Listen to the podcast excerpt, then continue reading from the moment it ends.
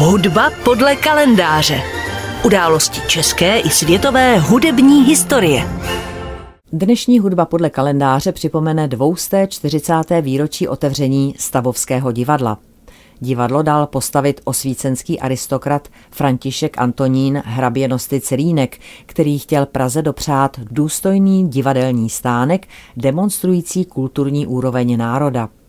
Nad budovou je nápis Patrie et Musis, tedy vlasti a můzám. Toto heslo dokládá zakladatelův záměr a po připojení k Národnímu divadlu se stalo přirozeným pandánem mota Národního divadla Národ sobě. Stavba divadla trvala necelé dva roky a divadlo bylo otevřeno 21. dubna 1783 premiérou Lesigovy občanské tragédie Emilia Galotti. Původní název zněl Hraběcí Nosticovo divadlo. Pro stavbu stavovského divadla bylo vybráno místo tradičních divadelních produkcí vedle Kotců a zároveň vedle Karlovy univerzity, protože univerzita a divadlo byly chápány jako celek. Budova je postavena v klasicistním slohu a je vedle divadla v Lévenu ve Štýrsku jediným divadlem svého druhu v Evropě, které se zachovalo téměř v původním stavu do dnešních dnů. V roce 1798 divadlo zakoupili čeští stavové a od té doby neslo název Královské stavovské divadlo.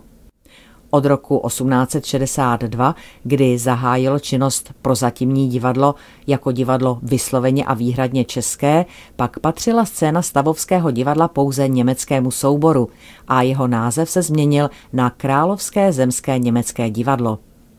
Od roku 1920 s výjimkou okupačních let až do roku 1948 bylo opět pod názvem Stavovské divadlo toto divadlo scénou Národního divadla, a to především jeho činoherního souboru. V roce 1948 bylo přejmenováno na Tylovo divadlo a posléze po rozsáhlé osmileté rekonstrukci se mu v roce 1990 vrátil historický název Stavovské divadlo.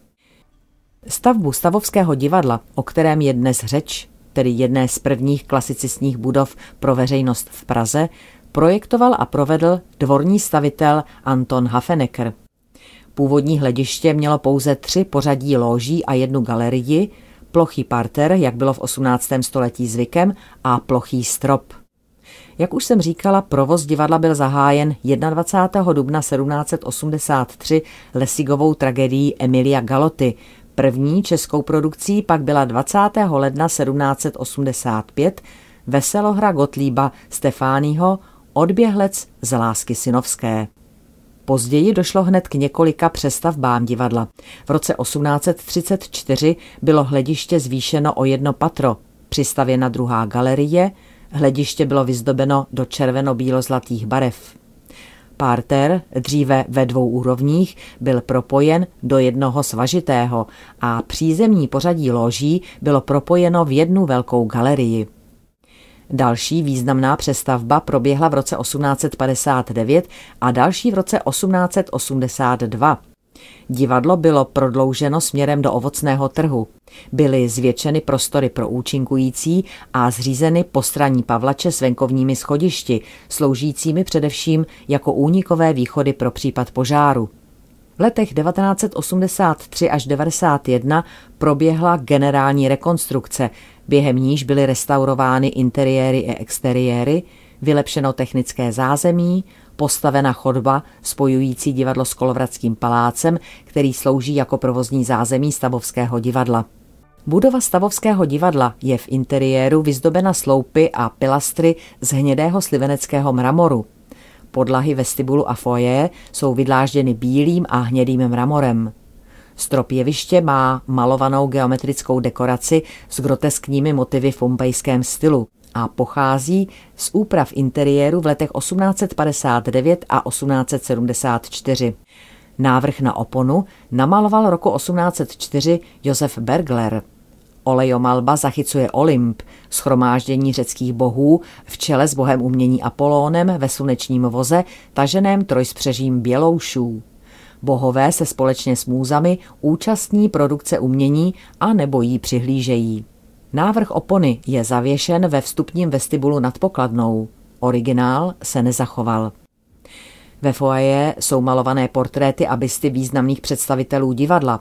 Portrét dramatika, herce a ředitele divadla Jana Nepomuka Štěpánka namaloval Antonín Machek, stejně jako portréty hudebního skladatele a kapelníka Stavovského divadla Františka Škroupa s manželkou. Také herce a pěvce Antonína Jelena v kostýmu Maxe z Weberovy opery Čarostřelec. Dříve tu vysely ještě další portréty, dnes nezvěstné, například kapelníka a houslisty Friedricha Wilhelma Pixise a pěvkyně Tekly Baťkovské podleské. Jak známo a jak už jsem zdůrazňovala, Stavovské divadlo je spjato se jménem vídeňského génia Wolfganga Amadea Mozarta, který právě tady vystoupil po svém příjezdu do Prahy v roce 1787 a na koncertě 20. ledna osobně dirigoval svou Figarovu svatbu. Skladatel dojat srdečným přijetím se rozhodl složit pro Prahu novou operu, kterou se stal Don Giovanni, jejíž premiéru 29. října 1787 Mozart opět osobně dirigoval. A zejména tato opera pak divadlo proslavila a Mozartovými operami se tak stalo stavovské divadlo známým v celém kulturním světě. V současné době je navíc jediným dosud existujícím divadlem, kde Mozart působil. Ještě připomeňme, že tu měla premiéru i další Mozartova opera La Clemenza di Tito, a to v roce 1791 na počest korunovace císaře Leopolda II. českým králem. Hudba podle kalendáře.